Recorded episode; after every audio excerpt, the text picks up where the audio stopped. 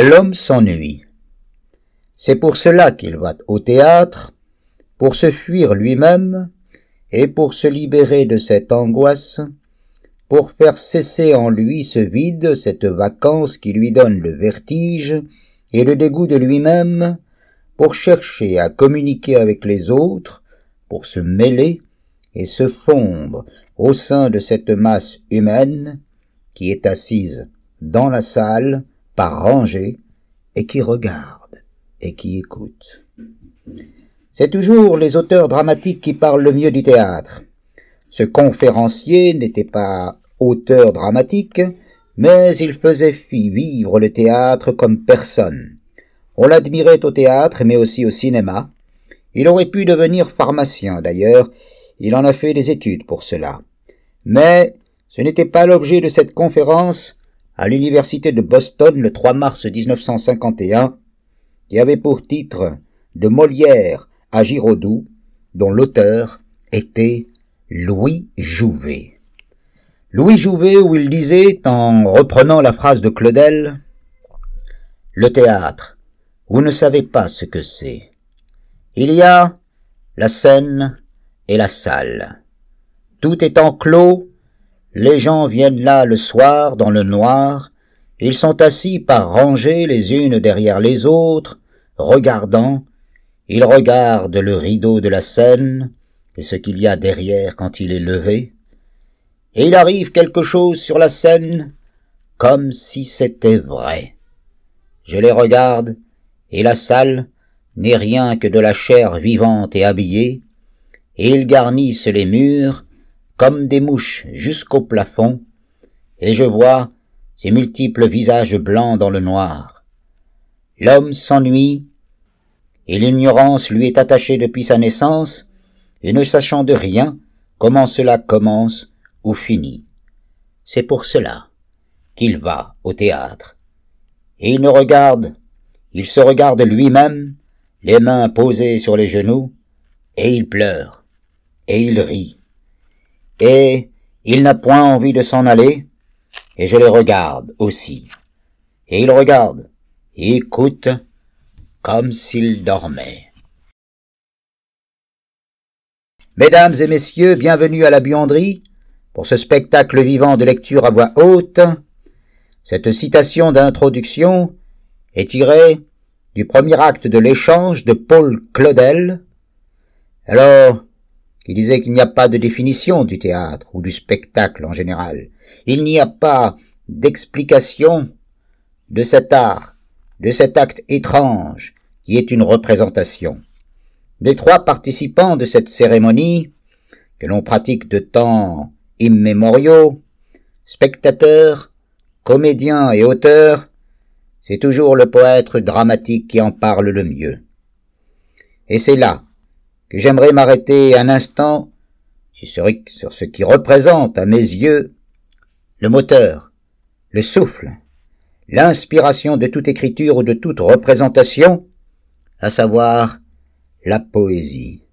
Oui, mesdames et messieurs, je fais partie de ceux qui pensent que la poésie n'est pas un adjuvant de la vie, ni un enrobage artificiel d'une réalité qu'elle viendrait embellir.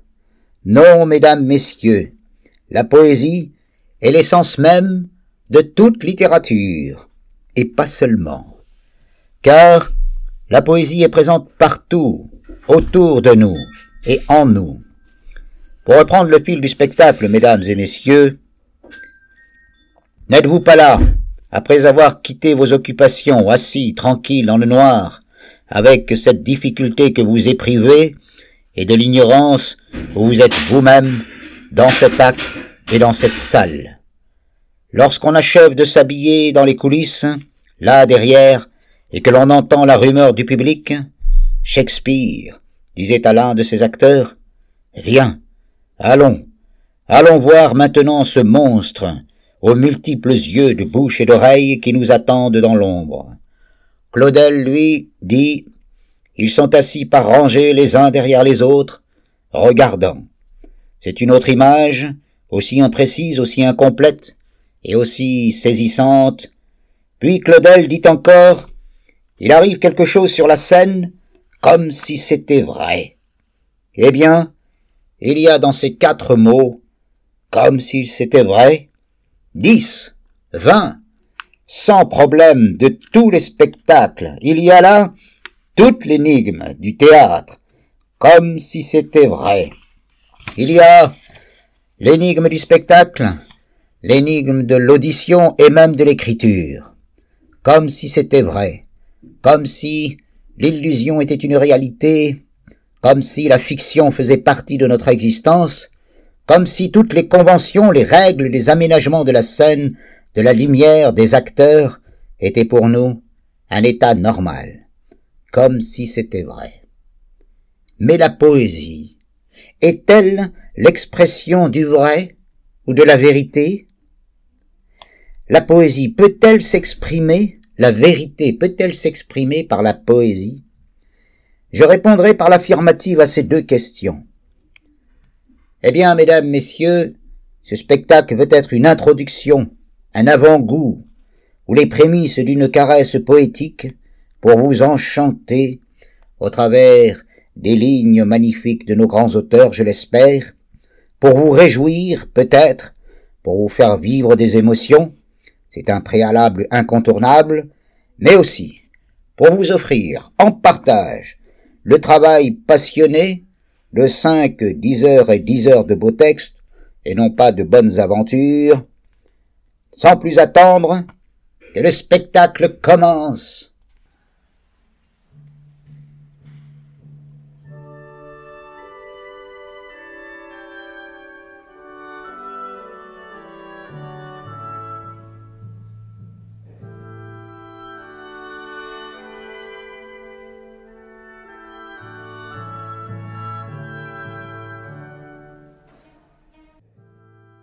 On ne peut parler de poésie, de sa pédagogie et de ses modes d'accès sans se demander Mais qu'est-ce que la poésie?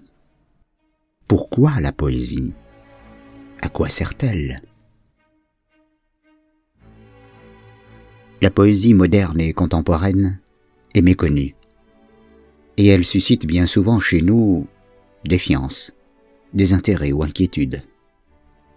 Il faut donc lever le malentendu en révoquant les représentations restrictives, édulcorantes et au vrai assez naïves qui ont couru le plus souvent. La poésie, ça vous barbe, c'est inutile. Vous n'avez pas le temps, ce n'est pas sérieux.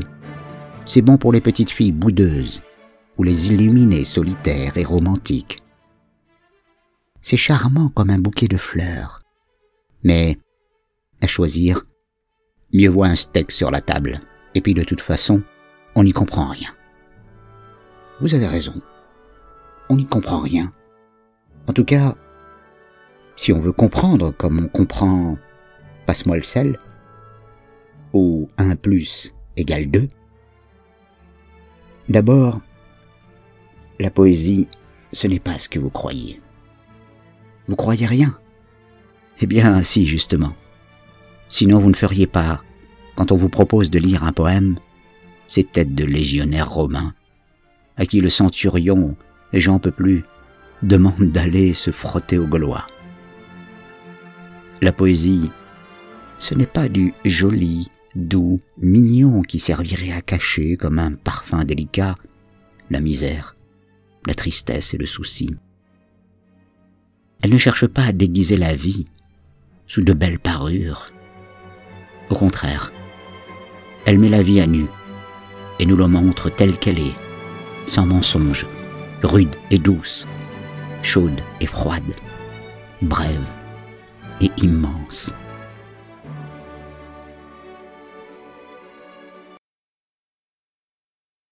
La poésie. Le poème de André Chédid.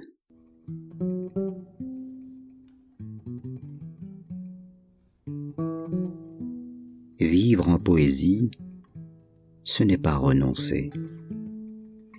C'est se garder à la lisière de l'apparent et du réel, sachant que l'on ne pourra jamais réconcilier ni circonscrire. instant de poésie. Fragile, à cause de nous qui ne savons pas séjourner. Cause d'elle, poésie, qui est égale, inlassablement. La poésie, comme l'amour, charge de tout son contenu, force à tous ses espaces, le visage, le geste, le mot. Sans elle, à l'instant d'être, ils seraient déjà morts, ou cernés à jamais en leurs étroites formes, ce qui est mourir d'une autre façon. Le poème apparaît souvent comme un éboulis de mots, dépourvu de sens pour l'œil non exercé. La poésie suggère. En cela, elle est plus proche qu'on le pense de la vie, qui est toujours en deçà de l'instant qui frappe. Nous ne donnons rien au poème, qu'il ne nous rende au centuple. Nous croyons le faire. C'est lui qui, secrètement, nous fait. Quand on a pris goût à l'espace, sans dimension de la poésie, on n'accepte que par à-coup, parfois aussi par égard pour les autres, le quotidien et les ruelles exactes les habiles, les jongleurs de mots, sont plus éloignés de la poésie que cet homme qui, sans parole aucune, se défait de sa journée, le regard levé vers un arbre, ou le cœur attentif à la voix d'un ami. L'appel du poème est rarement contraignant, le plus souvent discret, ne dirait-on pas que son premier désir est qu'on veuille bien, tout d'abord, écouter? Si la poésie n'a pas bouleversé notre vie, c'est qu'elle nous est rien. Apaisante ou traumatisante, elle doit marquer de son signe. Autrement, nous n'en avons connu que l'imposture. Tant que nous n'aurons pas résolu le problème des origines, et il semble que la clé translucide ne sera jamais un autre anneau. La poésie gardera sa raison d'être, de la certitude de ne jamais savoir tout à fait, elle seule, et l'amour nous console. Ce qui nous dépasse et dont nous portons le grain aussi certainement que nous portons notre corps, cela s'appelle poésie. Le poème se nourrit de mouvements, mouvements de cet être intérieur que certains appelleraient âme.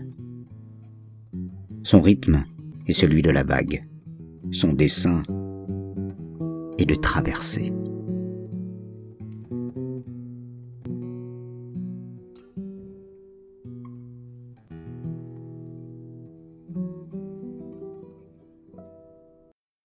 Albert Durand. Albert Durand. Vous êtes toujours absent. Vous n'êtes pas performant. En tant que manager, vous ne faites pas suffisamment de place à vos collaborateurs. Vous éprouvez quelques difficultés à assumer vos responsabilités professionnelles. Vous devriez apprendre à gérer les conflits avec votre équipe. Vous auriez peut-être besoin de formation. Vous n'êtes plus à la hauteur. Vendredi 23 février. Le sommeil un peu agité, je me suis levé vers trois heures du matin. J'ai regardé la vitre sur laquelle la rosée ruisselait dans le noir de cette nuit claire par une belle lune. Une angoisse lancinante que je sentais monter comme un serpent tranquille dans la poitrine, que j'observais, et qui m'enlaçait presque de manière hypnotique. Je luttais contre, mais, quoi que je fasse, elle s'installe.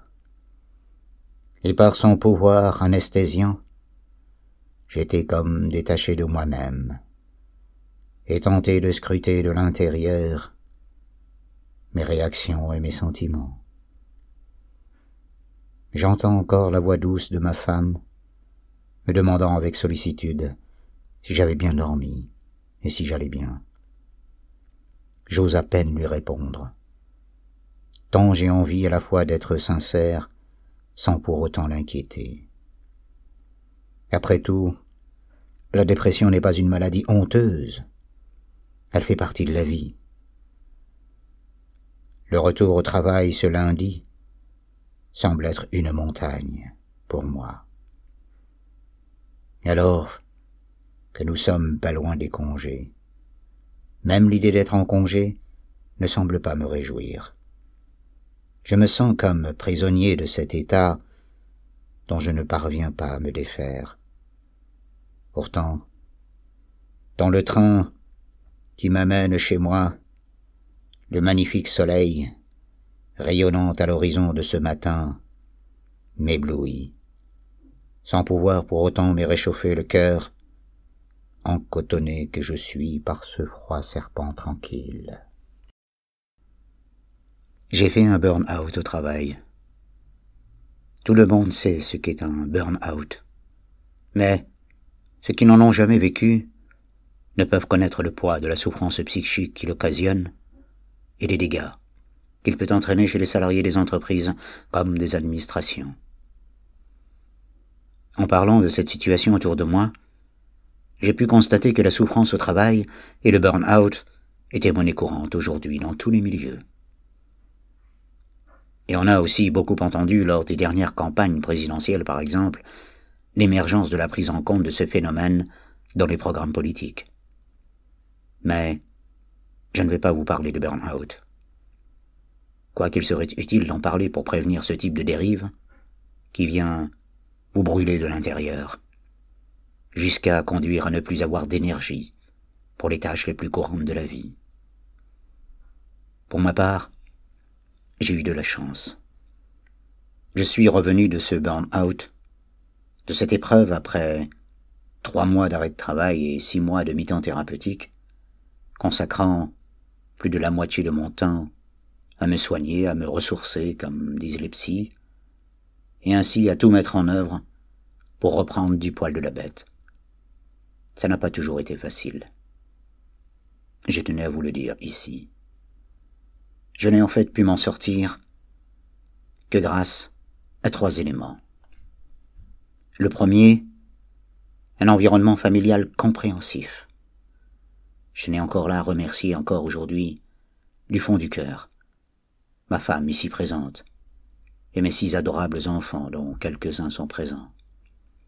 Merci d'être là, et de toujours avoir été à mes côtés lors des moments difficiles de cette période passée. Je vous aime tendrement, ma femme et mes enfants. Ensuite, le deuxième élément, c'est un environnement médical à l'écoute et compétent. Médecin du travail, médecin généraliste, psychothérapeute. Et enfin, troisième élément, et c'est ce qui importe dans mon propos d'aujourd'hui, la lecture. La lecture régulière de textes à voix haute. Et je peux vous assurer, et j'en suis la preuve, vivante, qui, comme le zéphyr renaît de ses cendres, j'ai pu me remettre de cette épreuve et renaître de ce burn-out qui fut réellement une descente aux enfers à vivre. Et cette renaissance m'a ainsi permis de cheminer sur la voie de ce bel art qui m'a redonné la joie et le plaisir de lire et à reprendre à vivre. Depuis, je n'ai cessé de lire à voix haute, au moins dix minutes par jour. C'est à mon sens la posologie minimale pour s'y sentir bien. Et ceci en choisissant de préférence des textes qui vous font du bien. Pour partager cette belle aventure, cette belle et saine activité, j'ai créé il y a tout juste une année, sur les réseaux sociaux, une page dédiée à la lecture à voix haute. Cette page s'intitule 10 heures de beau texte.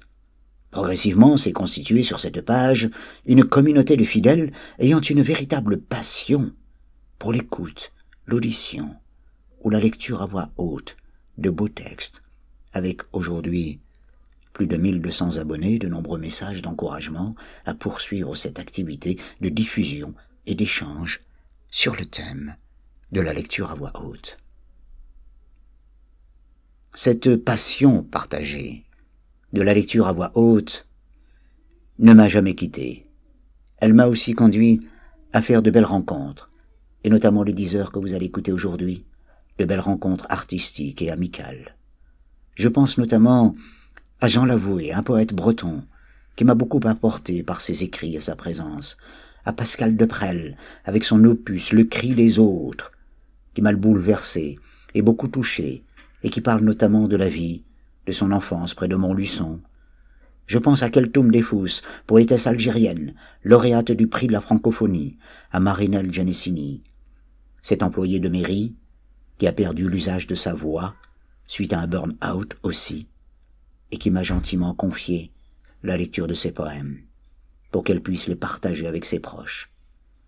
Je pense au docteur Abdelaziz Belkacem, médecin et poète en Algérie, qui est l'un de mes plus fidèles auditeurs, à Julien Bouchard Madrel, l'artiste, l'artisan de la poésie, à Giambra Giancarlo, poète italien qui vit en Belgique et qui anime une émission régulière sur sa page Facebook d'échange entre les poètes francophones et italiens et plein d'autres encore. Et puis, il y a eu ces échanges et ces rencontres à la médiathèque et la constitution d'un atelier, un atelier de lecture à voix haute, chaque mois. Alors, toute cette histoire et cette euh, association a donc commencé avec cette passion partagée que je tenais avec ce spectacle à vous présenter mes amis qui m'accompagnent et participent à l'aventure. Je vais vous demander, bien sûr, de les applaudir avant qu'ils commencent, parce que c'est leur première, et parce que sans eux, cette association n'existerait pas aujourd'hui.